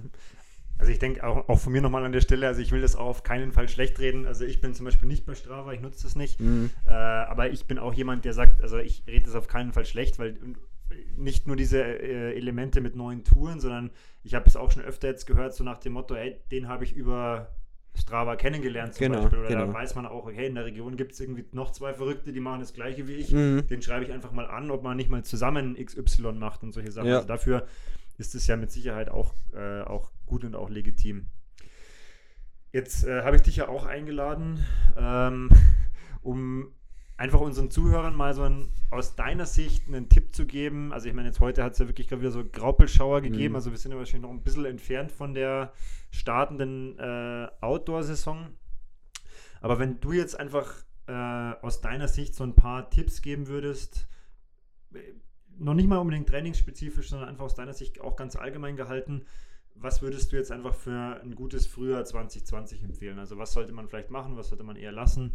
Einfach so ein paar Sachen, die dir, die dir alle dazu einfallen. Für den Einsteiger oder? Ähm, wir können es vielleicht mal so machen, dass wir sagen, für jemanden, der wirklich Einsteiger ist und dann einfach vielleicht für die, die schon ein bisschen ambitionierter fahren, du kannst es vielleicht auch gerne mal aufteilen im, im, im, in den Punkten, aber auch da, ich würde dir einfach mal überlassen, wo du sagst, hey, was dir gerade einfällt. Ich würde sagen, also mal der erste Tipp, ähm, nicht unbedingt oder wie anders gesagt, lieber öfter zu trainieren, als einmal extreme Umfänge zu trainieren. Also lieber ständig, gleichmäßig. Also machen wir es mal kurz an Zahlen fest. Vielleicht viermal 50 Kilometer fahren als gleich den 200. Ja, genau. So, so wollte ich sagen. Genau. Also für, für einen Einsteiger ist halt wirklich ähm, gerade im Frühjahr ja, nicht die Monstertouren zum Fahren, auch nicht unbedingt die, die großen Intensitäten. Äh, da geht es eigentlich nur mal darum, ja, mal wieder rauszukommen, schöne Touren zum Fahren. Ähm, da, da kann man eigentlich vom Training her noch gar nichts sagen. Also, also quasi einfach erstmal entspannt. Ja, genau, loslegen. genau, genau wenn du jetzt sagen würdest, okay, du hättest jetzt schon ein bisschen einen ambitionierteren, egal ob es jetzt ein Radfahrer oder Triathleten ist, was würdest du zum Beispiel dem mit auf den Weg geben und sagst, hey, also das könntest du vielleicht so und so machen? In Hinblick auf, auf ein Rennen oder? Vielleicht oder? einfach, es geht es eher erstmal nur um den Einstieg wieder in dieses auch draußen fahren, ähm, neue Situationen, wie geht man mit diesem Frühjahr generell um? Einfach so, so Best Practice Tipps auch aus deiner Sicht.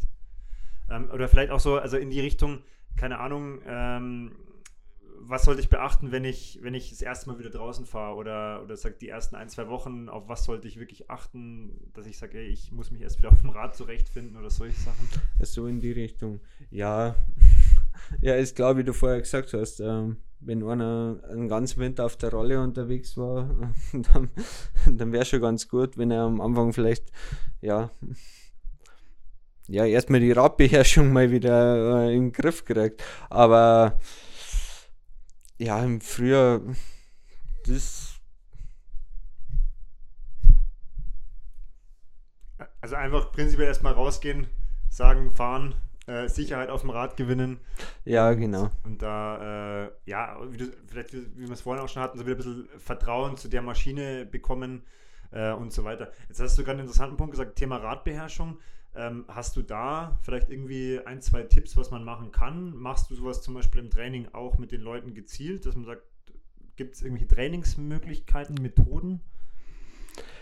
Gibt Methoden, selber im Training machen wir es ehrlich gesagt nicht.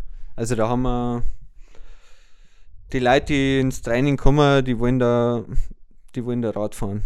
Ganz ehrlich. Also der da Zeit jetzt, es gibt viel, auch was im Junioren- oder im Kinderbereich dann gemacht wird, mit Slalom fahren oder vielleicht der Flaschen vom Boden aufheben, um einfach ein bisschen oder freihändig fahren, äh, ganz enge Radien fahren. Ähm, ja, oder miteinander fahren, so ein bisschen anlehnen an, an wenn man zu zweit nebeneinander fährt, dass man merkt, hey, da ist jemand, da kann ich mich ja anlehnen oder den schubsen. Ähm, aber im, bei uns im Training machen wir in die Richtung eigentlich gar nichts. Da vielleicht was Radbeherrschung, Radtechnik, das ist dann, was man dann auf dem Crosser vielleicht ganz gut, oder nicht vielleicht, das kann man auf dem Crosser ganz gut üben, weil man einfach viel, äh, wenn man im Gelände unterwegs ist, da viel sicherer wird auf dem Rad. Das ist ein gutes Trainingsmittel oder Mountainbike im Winter. Aber im Straßentraining am Mittwoch, ähm, da legen wir tatsächlich doch dann eher einen Fokus auf ähm, Ausdauertraining, Krafttraining. Aber so. da waren jetzt trotzdem schon mal gute Tipps dabei für die, die da äh, durchaus Muße haben. Also ja. drei, vier Sachen, die man auf jeden Fall mal ausprobieren kann. Genau, irgendwo auf dem, auf dem Platz gehen, abgesperrten Parkplatz, ähm, da kann man sich Kegel aufbauen, ähm, kleine Radien fahren ähm, oder Flaschen am Boden hinstellen, versuche die mit dem Arm aufzunehmen. Ähm, oder man fährt auf der Straße, die nicht viel befahren ist und lehnt sie einfach so leicht am Partner hin, dass man merkt, hey, das, das geht ja, wenn man mal zu nah hinkommt, da ist jemand da, aber da dass passiert nichts. Passiert, ja. Da passiert nichts oder man langt sich vorne vielleicht so mit den kleinen Finger so nüber zum anderen, man berührt sie vorne am Lenker das nimmt dann halt dann später auch mal die Angst, wenn es halt in so eine Situation kommt in der Gruppe, äh, dass man nicht dann gleich überreagiert und, und, und aufschreckt. Ein äh, abschließendes Thema habe ich noch dazu. da frage ich jetzt auch nicht ganz uneigennützig. Hast du Tipps, äh, wie man zum besseren Abfahrer wird? zum besseren Abfahrer? Fragst du den richtigen. würdest, würdest, du sagen, du bist äh, ein guter oder kein so guter Abfahrer? Ich war mal besser, als ich jetzt bin und, und äh, ich bin jetzt nicht mehr so guter Abfahrer, wahrscheinlich, weil es mir ein paar Mal äh, dann doch äh, geklickt hat in die Kurven und ich jetzt ganz schön Respekt habe. Ähm, ein guter Abfahrer-Tipp. Ja, man, man schaut eigentlich erstens mal immer ans Kurvenende, also immer weit in Kurven rein also nicht nur so direkt vors Rad, sondern so eigentlich schon in Kurvenausgang, dass man dann die, dass man sie dann in richtigen Winkel reinlegt. Ähm, niemals in der Kurven bremsen. Also die Geschwindigkeit schon vorher haben durch ähm, mit der ich durch die Kurve fahren möchte. Also konkret vorher so weit runterbremsen, genau. dass ich sage, ich kann diese Kurve dann mit offener Bremse. Richtig, fahren. also ja. weil in der Kurven bremsen nochmal, das kann und geht oft nicht so gut aus. Ähm, also wirklich Kurven hinfahren ist natürlich eine viel Erfahrungs- ähm, Sache dabei, dass man weiß, okay, die Kurven geht so und so schnell, aber tatsächlich vorher bremsen, Geschwindigkeit haben, Kurve aus, also ausschauen und dann in, in einem möglichst gleichen Radius die Kurven durchfahren. Und vielleicht, ich meine, das hast du auch schon gesagt, vielleicht gehört halt auch so eine gewisse ja, Angstfreiheit dazu, dass man sagt, äh, man ja. muss da halt einfach. Ja, muss man sich hintasten. Äh, das auch, was man sich zutraut, nämlich. Ne? Weißt ja. okay, wenn du, ich, ich, kann das gut nachvollziehen, wenn du sagst, hey, du fährst es nicht so, wie du es vielleicht früher gefahren bist, weil ich bin auch jemand, wo ich sage, ich, ich nehme lieber 10% raus mhm. und bin mir aber echt zu 100% sicher, dass ja. ich dann da gut rumkomme, ja? weil das ist halt so. Was man vielleicht da machen kann, ähm, einfach mit einem Kumpel oder einem Bekannten trainieren, äh, Kurven fahren, abfahren, der es halt drauf hat. Also den der richtig gut ist. Quasi hinterherfahren. Den hinterherfahren. Okay, also das nimmt dann auch vielleicht ein bisschen so die Angst. Also das habe ich auch gemacht, beim Rennen auch schon, also ein, ein guter Kumpel von mir. Wir sind da die Tour Transalp gefahren und da fährst du ja brutal viel Pässe runter und, und der ist ein sehr guter Abfahrer und das hat mir dann die Angst ein bisschen genommen, weil ich gewusst habe, wenn der da kommt, komme ich auch durch. Also nein, es ist wirklich so. Also man bremst halt hier auf die Geschwindigkeit und, und verlasst sich dann ein bisschen auf den. Ähm, ja. Gut, es gehört Vertrauen dazu, deswegen habe ich jetzt gerade wieder schmunzeln müssen. Ja, weil, ja klar. Weil, man, muss, ja, man muss den schon kennen, ist klar. Wenn du sagst, du vertraust deinem Kumpel da und du kennst ihn, dann, ja. dann ist es, glaube ich, gut. Aber das ist auch nochmal, finde ich, einen guten Tipp, dass man sagt, hey, man fährt einfach jemandem hinterher, der es wirklich mhm. gut kann. Oder schaut ähm, es einfach an vor der Weiten und sagt, hey, wie der die Kurven angefahren ist, außen anfahren und dann eher und dann eher reinziehen. Ähm, ja. Aber ähm, ist genauso wie alles andere äh, Übungssache. Also. Du hast gerade schon so wieder die nächste Überleitung selber geschafft. Ähm, du hast ja gesagt, äh, ja, im Rennen früher, oder das hat dich ein paar Mal gelegt auch. Jetzt haben wir auch im Vorgespräch schon kurz gesprochen. Also du bist ja lange Zeit Rennen gefahren selber. Mhm, ähm, genau. Vielleicht kurz deinen Eindruck zu dieser ganzen Rennszene. Was, was nimmst du da jetzt äh, oder was hast du heute noch für Erinnerungen daran? Wie war das für dich damals? Und wir können ja jetzt auch schon verraten, du, du fährst jetzt keine Rennen mehr. Ähm, was war der Grund, warum du dann irgendwann gesagt hast, nee, das, das willst du nicht mehr, das reicht dir? Ja, bin jetzt angefangen hat, wo ich 2007 zum Verein gegangen bin. Ähm, dann war nach kurzer Zeit hat schon geheißen, ja, du kannst doch eine Lizenz nehmen, du bist doch so gut, du kannst, kannst du mal Lizenzrennen fahren, das schaust du mal an.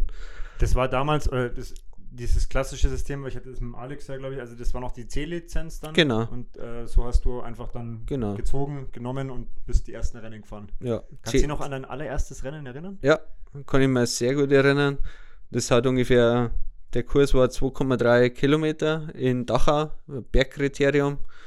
Ähm, für mich hat das Rennen, glaube ich, fünf Runden dauert und dann war ich draußen. War das so ein Ausscheidungsrennen sozusagen? Oder? Ja, genau, es ist Bergkriterium. Ähm, ist kein Ausscheidungsrennen, aber wenn es halt überrundet wirst, dann ist also bist, bist du tatsächlich draußen ja. überrundet worden. Ja, ja. okay. Ähm, war ganz, also klar bist du deprimiert, aber ich habe mir halt wirklich das härteste Rennen, glaube ich, in Bayern da rausgesucht und haben es gemeint, ähm, auch vom Verein, da, das kannst du mir anschauen. Es war dann, ja, war harte, harte Erfahrung. Ähm, genau, dann habe ich anfangs ein paar Lizenzrennen und auch so Jedermann-Rennen. Da gab es nur die Deutschland-Tour und ja, Bergmarathons in die Richtung RTF, äh, Aber-Marathon, ähm, so in die Richtung ähm, ja, ganz gemischt bin ich eigentlich gefahren. Und habe aber jedes Jahr eigentlich auch immer wieder so die Lizenz halt dann auch genommen. Und äh, es gab aber dann irgendwann einen Punkt, wo du sagst, okay, das ist nichts mehr für dich. Gab es einen Auslöser oder hast du irgendwann gesagt, äh, ja, war einfach das Feuer nicht mehr da? Was, was, war, der, was war der Grund für dich? Ja, mein, so das letzte Jahr, wo ich gesagt habe, da bin ich noch richtig Rennen gefahren, war dann 2016, das letzte Mal mit einem Team, also nicht RTG, ich war zwar im Verein, war aber in einem Jedermann-Team, die Jahre davor auch schon. Und 2016 war dann das letzte Jahr, da die Tran Tour Transalp. Ähm, davor bin ich beim Rennen einmal bin ich gestürzt, das war in Dresden und das war eigentlich das Erste, was ich dann gesagt habe, so jetzt reicht's mal, ich mag nicht mehr. Ähm, ich habe da echt keine Lust mehr drauf, mir da, ja, da die Tapeten da äh, abzum, abzuziehen, bin ich ja in einen Massenstart, äh, Massensturz reingekommen. Und da war der erste Knackpunkt schon mal, wo ich gesagt habe, jetzt, jetzt, jetzt reicht's mir eigentlich, weil die Jahre davor dann doch hin und wieder stürzt halt. Das ist einfach dabei bei so, gerade bei Lizenzrennen, geht brutal hektisch zu. Ähm, du kannst gar nichts dafür. Du, die fahren vorne auf, ähm, du bist mitten dabei. Und was aber auch dazu gespielt hat, dass ich jetzt vom wettkampforientierten äh, Radsport weggekommen bin, ja, einfach, äh, glaube ich, die Motivation also einfach das, ähm, ja, das harte Training, das lange Training, was einfach, ähm, was einfach braucht, um da ja irgendwo mitspielen zu können oder deine eigenen Ansprüche gerecht zu werden. Und das ist halt beim Radsport schon wirklich viel. Also das kann man jetzt nicht, der Umfang nicht mit dem Laufen vergleichen. Ähm, Gerade wenn man so lange Marathons wie Ötztaler Marathon, da ist halt nicht mit drei Stunden Training oder vier Stunden getan. Das, das Rennen dauert ja auch, keine Ahnung, was, acht, neun, zehn Stunden oder so, ne? Mm, wenn man schneller ist, nicht ganz so lang, okay, ja. aber es hat äh, halt 230 Kilometer und 5, über 5000 Höhenmeter. Ähm, ja, da musst halt vorher einfach was trainiert haben und, und das vorher, dass ich sage, okay, ich fahre bei Wind und Wetter und alles unter drei Stunden ist nicht trainiert, ähm, das habe ich nicht mehr. Und von dem her mache ich das jetzt eigentlich nur noch, was mir gefällt. Ich fahre nach wie vor sehr gern äh, Rad, mache aber auch andere Sportarten und hin und wieder fahre ich schon mal schon mal irgendeine Veranstaltung mit, so wie Strade Bianchi, der Alex hat es auch schon, da war ich dabei zum Beispiel, oder in Flandern war ich dabei. Und da suchst du dir dann wirklich so Sachen raus, wo du sagst, da hast du gezielt Lust drauf, genau. das willst du machen. Genau. Äh, wahrscheinlich, also ich kann mir, oder korrigiere mich, wenn ich falsch liege, immer noch mit einem gewissen Ambitionsniveau. Also ich kann mir gut vorstellen, dass du da nicht einfach nur hinfahren willst. ja, das ergibt sich dann tatsächlich so. Also, also dass ich dann nur hinfahre und mir die, die Landschaft anschaue und nur dabei sei, ist dann auch nicht klar, will man dann irgendwo dann doch mitspielen und davor ist auch die Anspannung bei mir äh, speziell sehr hoch, obwohl es um überhaupt nichts geht. Aber ich bin da ja, von Haus auf einfach also gestrickt. Ich bin da angespannt. Ähm, vielleicht deswegen auch ein Grund, warum ich das einfach nicht mehr brauche, dass ich mir da zu viel Stress dann davor mache. Ähm, jetzt hast du gesagt, du machst noch andere Sportarten. Ich, ich habe ja auch schon mitbekommen, dass du jetzt ein bisschen läufst. Also ein bisschen. Äh, willst du verraten, was du da für Ziele hast oder wie du sagst, äh, warum du zum Laufen gekommen bist? ja, die letzten Jahre oder in meiner aktiven Rad- oder Rennrad, ähm, ja, eine Karriere, aber Zeit, ähm, da bin ich als Laufen eigentlich nur so im Winter, so als Ausgleich und dann, ja, hat keinen Spaß gemacht. Also wenn du im Jahr 15.000 Kilometer gefahren bist und dann dreimal gelaufen bist, dann dann das macht keinen Spaß. Nicht so gut an, wahrscheinlich. Man meint zwar, man kann schnell laufen, aber dann kann man halt die, die Woche danach nicht mehr gehen, weil alles weh tut. Und ähm, genau.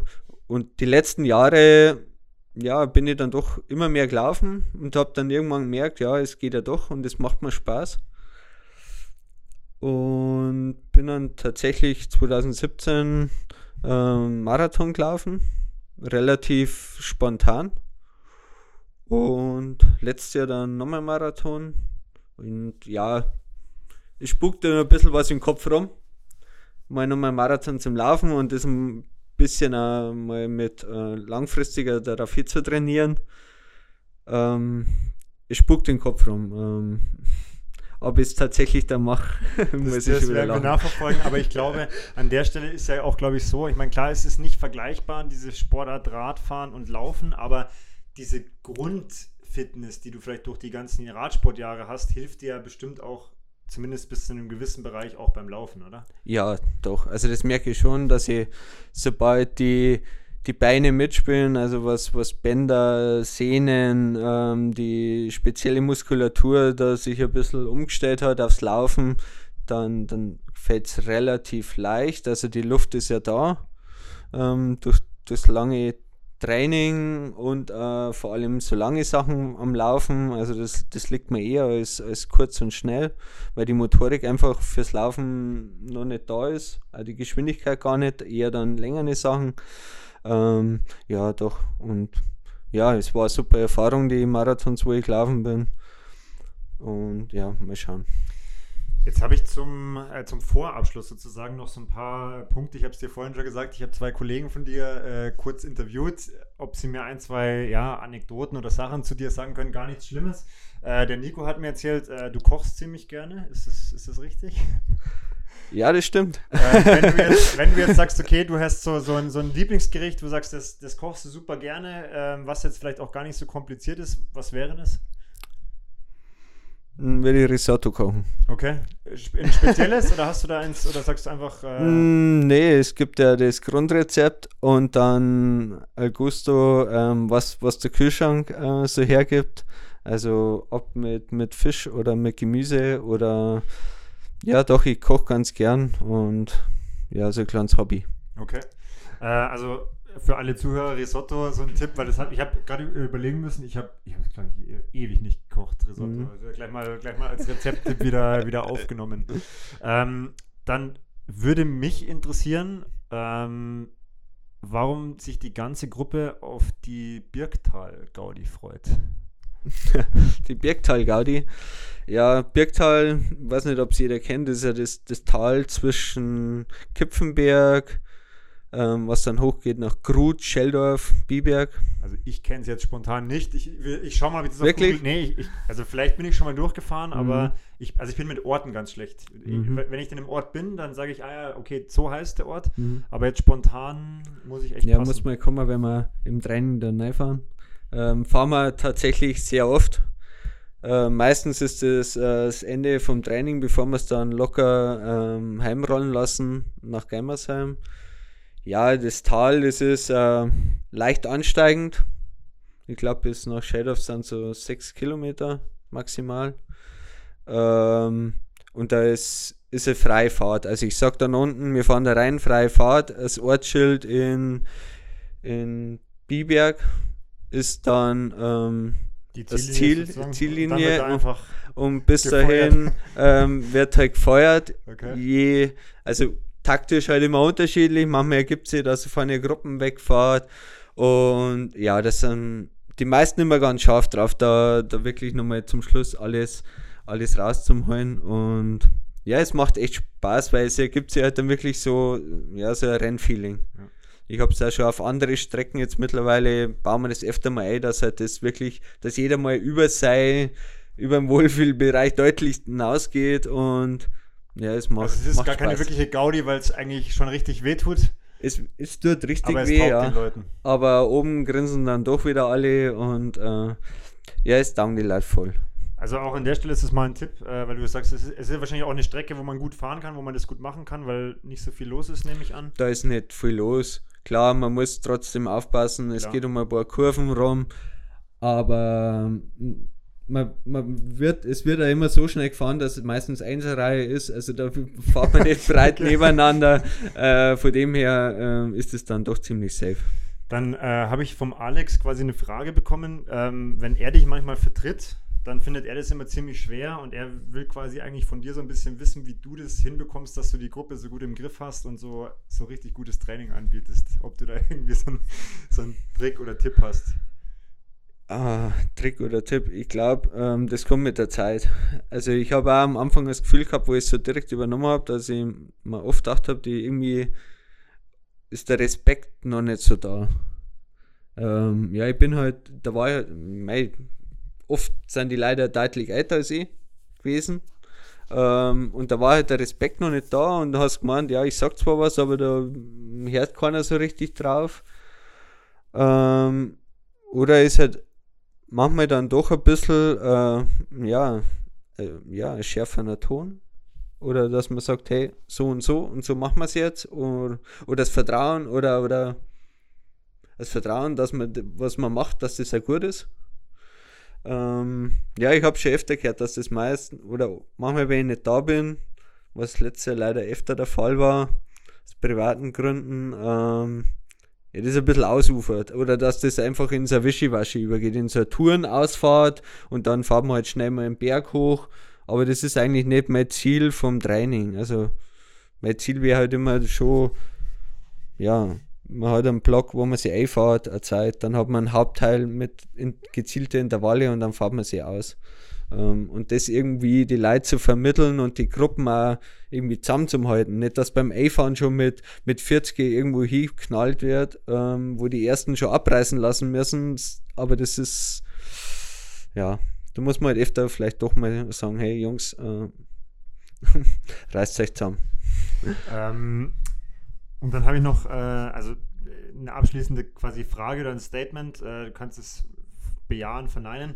Ähm, also trotz dem ambitionierten Training kann man sich bei dir gut auf einen Radler treffen, ist das richtig? Das stimmt, ja. ja, genau. Äh, ja, wir haben ja letztes Jahr äh, haben wir angefangen, äh, Eva und ich, meine Freundin und ich, äh, bei mir im Hof einen, einen Kühlschrank aufzustellen für die ganzen durstigen Radler. Und äh, haben da eine Kasse hingestellt für einen guten Zweck. Ähm, da wo sie dann letzte war es ja wirklich richtig heiß. Äh, in ein paar Wochen haben wir gesagt, hey, das bei mir kann man dann doch, wenn ich dann am Balkon sitze, dann sehe ich mir die Radler hochfahren mit der Zunge schon am Oberrohr. Dann haben wir gesagt, der, oder der Kumpel hat uns eher draufgebracht, ihr kannst doch da was ausstellen und dann habe ich einen Kühlschrank ausgestellt. Und aber ich lade die, die Leute nach dem Training immer ganz gern zu mir, ey, oft komme ich da aus dem Schambachtal hoch bei mir direkt am Haus vorbei und dann, dann trinkt man da noch ein Radler. Ähm, also das wäre jetzt auch noch mein allerletzter Punkt gewesen, wenn du es jetzt nicht von dir aus schon gesagt hättest. Also erstmal äh, kann, man, kann man verraten, wo das ist, diese Radltankstelle? Dann ver verratst du uns, äh, für die, ja, die es nicht kennen. Im Böhmfeld, Schambacher Straße, Ortsausgang äh, Richtung Schambach. Ähm, da wohne ich am letzten Haus auf der rechten Seite. Ist auch, glaube ich, ein, ein Schild. Äh genau, da haben wir ein kleines Schild hingestellt, als, als Radl hier äh, mit Hinweis. Ähm, da haben wir jetzt letzter den Kühlschrank hingestellt und genau. Das wäre natürlich meine Frage, weil ich will jetzt natürlich nichts verraten, wenn es es dann nächstes Jahr nicht mehr gibt. Habt ihr das nochmal geplant für, für die 220er-Saison? Oder gibt es noch keine Aussage dazu? Äh, es ist nicht so angenommen worden, wie man eigentlich dachte, weil es wirklich viel vorbeikommen. Ähm, aber ich gehe schon davon aus, wenn es wieder so knallheiß wird, dass wir den, den Kühlschrank wieder aufbauen. Ähm, vielleicht der eine oder andere, wo halt zuhört, ähm, wird sie dann also ich mache das jetzt hier zu meiner ganz großen Mission, die, die Tankstelle dann bekannter zu machen. Ich sage dir auch kurz warum. Ähm, ich habe äh, irgendwann, im, es war mit Sicherheit im Mai oder also noch früh im Jahr habe ich das mal, ich glaube beim Guide Alex in Facebook gesehen, dass es das gibt. Und habe das aber nur realisiert, habe das wahrgenommen. Und mir ist es dann tatsächlich so gegangen bei einer Ausfahrt. Ähm, mich hat es brutalst erwischt. Ich habe die Hitze unterschätzt und ich wusste dann, okay, ich hatte auch kein Geld mehr dabei. Also ich, ich habe nur gewusst, okay, ich muss irgendwie nach Böhmfeld kommen und muss irgendwie diese Radeltankstelle finden. Dann habe ich mir da, ich, ich, ich muss wirklich lügen, ich glaube, ich habe mit drei oder vier Flaschen da reingezogen und noch meine Flaschen wieder aufgefüllt. Hatte dann so ein schlechtes Gewissen, dass ich kein Geld dabei hatte. Bin, glaube ich, am nächsten oder übernächsten Tag gleich nochmal so eine Strecke gefahren, dass ich Geld reinschmeißen mhm. kann. Ich finde das extrem cool ähm, weil du weißt ja nie, was passiert. Ja? Es ist ein heißer Tag, mhm. dir geht die Flasche oder verlierst mal eine Flasche oder fällt es nicht auf und dann ist sowas einfach eine extrem coole äh, Sache. Das heißt, meine Mission ist es, das bekannter zu machen, dass jeder weiß, erstens, wo das steht und dass auch einfach da. Äh, ja, dann die Leute auch nutzen, weil wenn mhm. du sagst, es ist gar nicht so angenommen worden, das wundert mich eigentlich. Ja, also wir haben jeden Tag, es geht halt darum, wir haben halt gesagt, der Kühlschrank, der läuft halt dann einen ganzen Tag ist jetzt auch nicht ganz so äh, ökologisch äh, ja, sinnvoll. Ähm, wenn es angenommen wäre, das super. Wir wollten ja das Geld gar nicht für uns. Wir, wir haben das auch gespendet. Das sind, glaube ich, 50 Euro die ganze Saison rauskommen. Also die, Geld, die, die da waren, die haben wirklich Geld da lassen und die haben sich gefreut. Ähm, aber ich gehe davon aus, dass man schon nochmal aufsteht, wenn wieder so eine Hitzeperiode kommt. Gut, dann warten wir mal, was der Sommer bringt. genau. Und, äh, ich schaue mal, dass wir das irgendwie hinkriegen, dass wir so eine Karte markieren können, äh, Google irgendwas, dass wir da einfach mal den Leuten zeigen, wo das ist und das vielleicht äh, ein, zwei Leuten mehr hilft. Und wenn du sagst, das wird ja dann auch noch gespendet, das Geld ja, für euch, auch umso besser. Also coole nur. Sache an der Stelle. Ich kann, ich kann mhm. mich nur noch mal bedanken, weil das hat mir damals echt den Allerwertesten gerettet. Ähm, ja, wir sind schon wieder eineinhalb Stunden am Reden. Äh, die Zeit geht immer schnell rum. Ich möchte mich erstmal bedanken, dass du den Weg auf dich genommen hast hierher ähm, dass du uns ein paar Einblicke gegeben hast in ja, deine, deine Sicht als Trainer, auch in, in das Thema Radsport. Und du hast ja schon verraten, du kennst ein paar Podcast-Folgen, das heißt, ja. du weißt, was dich jetzt am Ende erwartet. ich weiß nicht, ob du dich vorbereitet hast, ich würde trotzdem die letzten vier Fragen stellen. Ähm, hast du im Sport und oder im Leben ein Vorbild? Nein, habe ich nicht. Okay. Das äh, wichtigste Learning, was dir der, sagen wir mal, Radsport oder auch generell Sport, wenn du sagst, du läufst mehr, einfach bisher in deiner ja, sportlichen Karriere gezeigt hat?